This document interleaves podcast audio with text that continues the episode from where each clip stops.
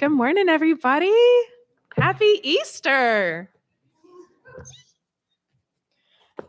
Lent is long. it just is. Now, in Godly Play, we say that Lent is longer than Advent because those are the two getting ready seasons. Um, because Easter is an even greater mystery than Christmas. So here we are. We have arrived. Um, if you have been with us during Lent, you know that we have been contemplating the I am statements of Jesus throughout the Gospel of John. I am the way, the truth, and the life, the gate, the good shepherd, the bread of life, the true vine, the light of the world.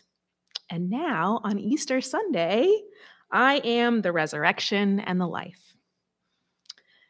We already heard the joyful and mysterious passage from John 20, in which some of Jesus' closest friends and followers discover the empty tomb. And in a moment, I'm going to read for us the passage from John 11, in which Jesus declares himself to be the resurrection and the life. It can be such a fruitful practice for us to allow different passages to sit next to each other and be in conversation with one another like this. It's a practice that the kids in Godly Play have taught me a lot about this Lent. Um, they have taken objects from around the room, and each each object in the room represents or is part of a Bible story. Um, and so they they pick something out and they physically place it next to a, a, picture representing a story from the life of Jesus.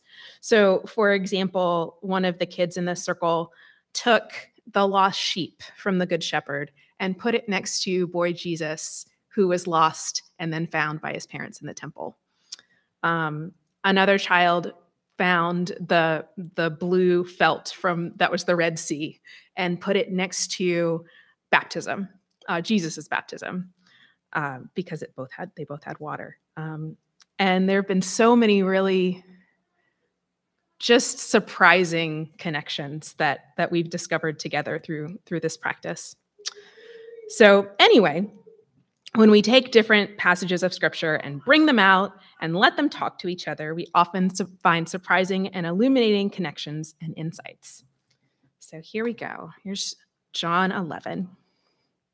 A certain man, Lazarus, was ill. He was from Bethany, the village of Mary and her sister Martha. This was the Mary who anointed the Lord with fragrant oil and wiped his feet with her hair. Her brother Lazarus was ill. So the sisters sent word to Jesus, saying, Lord, the one whom you love is ill. When he heard this, Jesus said, This illness isn't fatal. It's for the glory of God, so that God's Son can be glorified through it. Jesus loved Martha, her sister, and Lazarus. When he heard that Lazarus was ill, he stayed where he was. After two days, he said to the disciples, Let's return to Judea again. The disciples replied, Rabbi, the Jewish opposition wants to stone you but you want to go back? Jesus answered, Aren't there 12 hours in the day? Whoever walks in the day doesn't stumble because they see the light of the world. But whoever walks in the night does stumble because the light isn't in them. He continued, Our friend Lazarus is asleep, but I am going in order to wake him up. The disciples said, Lord, if he's sleeping, he will get well. They thought Jesus meant that Lazarus was in a deep sleep, but Jesus had spoken about Lazarus' death. Jesus told them plainly, Lazarus has died, but for your sakes, I am glad I wasn't there, so that you can believe. Let us go to him. Then Thomas said to the other disciples, Let us go too, that we may die with him. When Jesus arrived, he found that Lazarus had already been in the tomb for four days. Bethany was a little less than two miles from Jerusalem, and many Jews had come to comfort Martha and Mary after their brother's death. When Martha heard that Jesus was coming, she went to meet him, while Mary remained in the house. Martha said to Jesus, Lord, if you had been here, my brother wouldn't have died. Even now, I know that whatever you ask God, God will give you. Jesus told her, Your brother will rise again. Martha replied, I know that he will rise in the resurrection on the last day.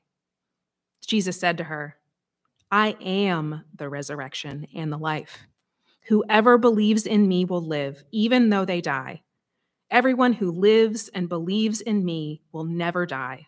Do you believe this? She responded, Yes, Lord, I believe that you are the Christ, God's Son, the one who is coming into the world.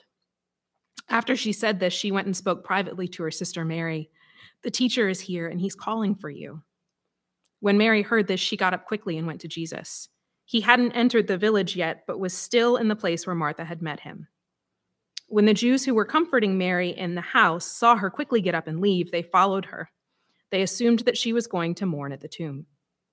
When Mary arrived where Jesus was and saw him, she fell at his feet and said, Lord, if you had been here, my brother wouldn't have died. When Jesus saw her crying and the Jews who had come with her crying also, he was deeply disturbed and troubled. He asked, Where have you laid him? They replied, Lord, come and see. Jesus began to cry. The Jews said, See how much he loved him. But some of them said, He healed the eyes of the man born blind. Couldn't he have kept Lazarus from dying? Jesus was deeply disturbed again when he came to the tomb. It was a cave, and a stone covered the entrance. Jesus said, Remove the stone. Martha, the sister of the dead man, said, Lord, the smell will be awful. He's been dead for four days. Jesus replied, Didn't I tell you that if you believe, you will see God's glory? So they removed the stone. Jesus looked up and said, Father, thank you for hearing me. I know that you always hear me. I say this for the benefit of the crowd standing here, so that they will believe that you sent me. Having said this, Jesus shouted with a loud voice, Lazarus, come out. The dead man came out, his feet bound and his hands tied, and his face covered with a cloth. Jesus said to them, Untie him and let him go.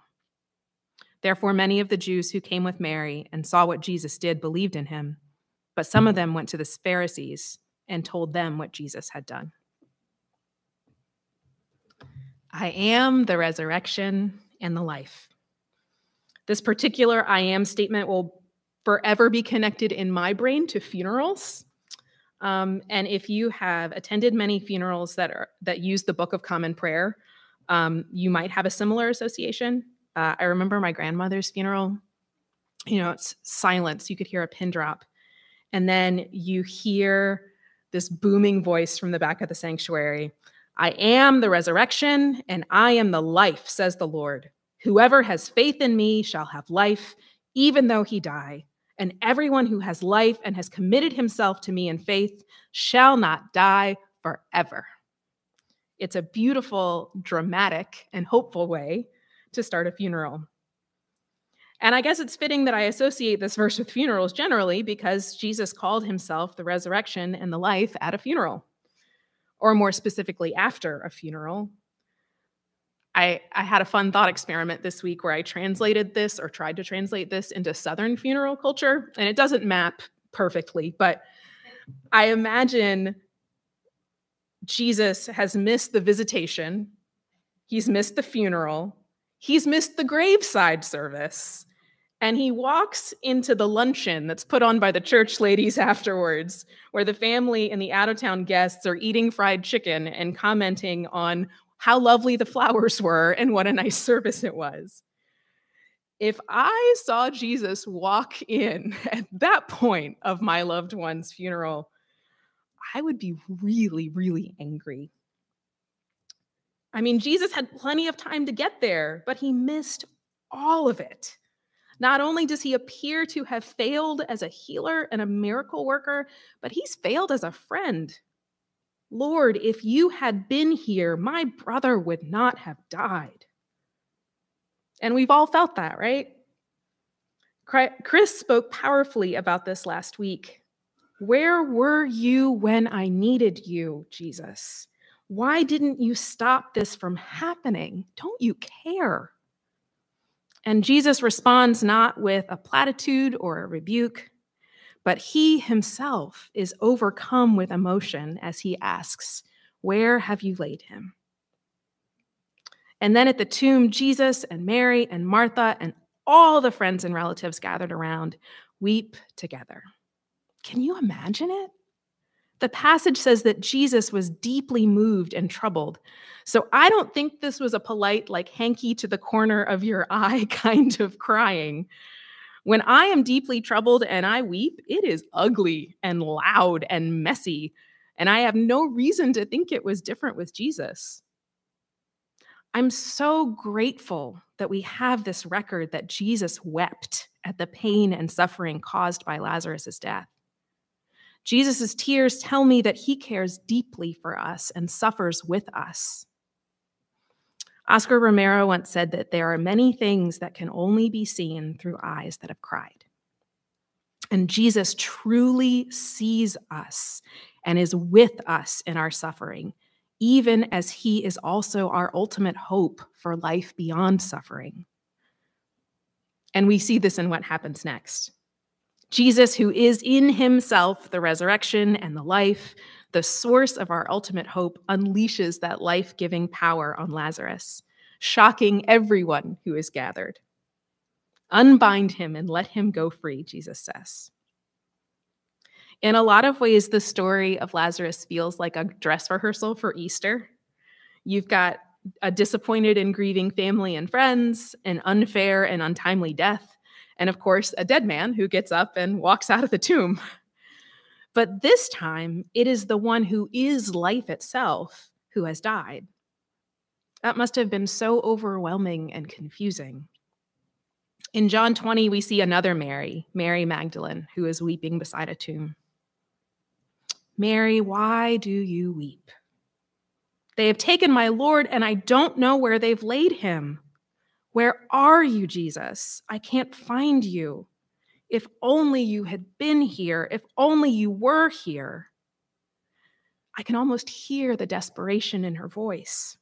What have they done now? Hasn't he suffered enough? Haven't we suffered enough? Dear one, why do you weep? Is it sickness or violence or injustice or death? Is it the apparent indifference of the power brokers to make any of it better?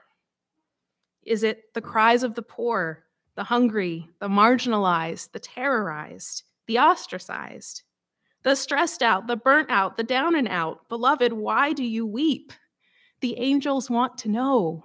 Jesus wants to know. If only you were here, Lord. If only you had done something. If only you would do something. And the response that Jesus offers on Easter morning is to say Mary's name.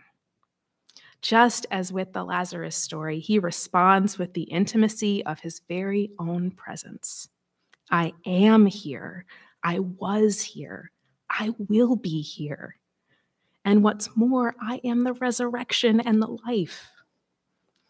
And even as we want to like fist pump and cheer that Jesus is alive, this incredible and world altering Easter story doesn't give us a free pass from pain or suffering or death. Lazarus still experienced death after all, and after being raised, would experience death again. Jesus still experienced the torture and humiliation of a violent death. And I'm sure Mary still vividly remembered standing under the cross and watching Jesus suffer and die, even as she looked him face to face as her resurrected Lord, overcome with joyful surprise. Jesus, by dying and being raised, conquered death itself but even though death has been defeated, we still see it, we still experience it. We live in a world that is in process. The kingdom of God is at hand, and that kingdom is real and it is powerful. But sadly, it's not the only reality. And until Jesus returns to put everything right, we live in a world filled with sin and all of its ugly consequences. And because of this, the kingdom of God can be hard to see even when, like Mary Magdalene, we're staring right at it. This is why I am so glad for the question why do you weep? Because there are so many valid reasons to weep. One of them being because we can't find Jesus. If you'd only been here, Lord, if only. And this is when Jesus looks us straight in the eye and speaks our name. Beloved, I am right here. I am closer than your breath. And once it sinks in for us that we are not alone and that Jesus indeed is making all things new, he says to us, along with Mary Magdalene, Go and tell the others. Tell them that you have seen the risen Christ, that there is valid reason to have hope, that in spite of everything we've been through and everything we will go through, As we live in this already but not yet kingdom, it is important to remember where we're headed, especially when we're overwhelmed by all that is wrong in the world. In the book of Revelation, we get this incredible vision of a new heaven and a new earth. And we hear Christ saying to us, Look, God's dwelling is here with humankind. He will dwell with them, and they will be his people. God himself will be with them as their God. And he will wipe away every tear from their eyes. Death will be no more. There will be no mourning, no crying, and no pain anymore, for the former things have passed away. And then the th- one seated on the throne said, Look, I am making all things new. Let's pray. Risen Lord, give us eyes to see you, fully alive and at work on this Easter morning, making all things new. Amen.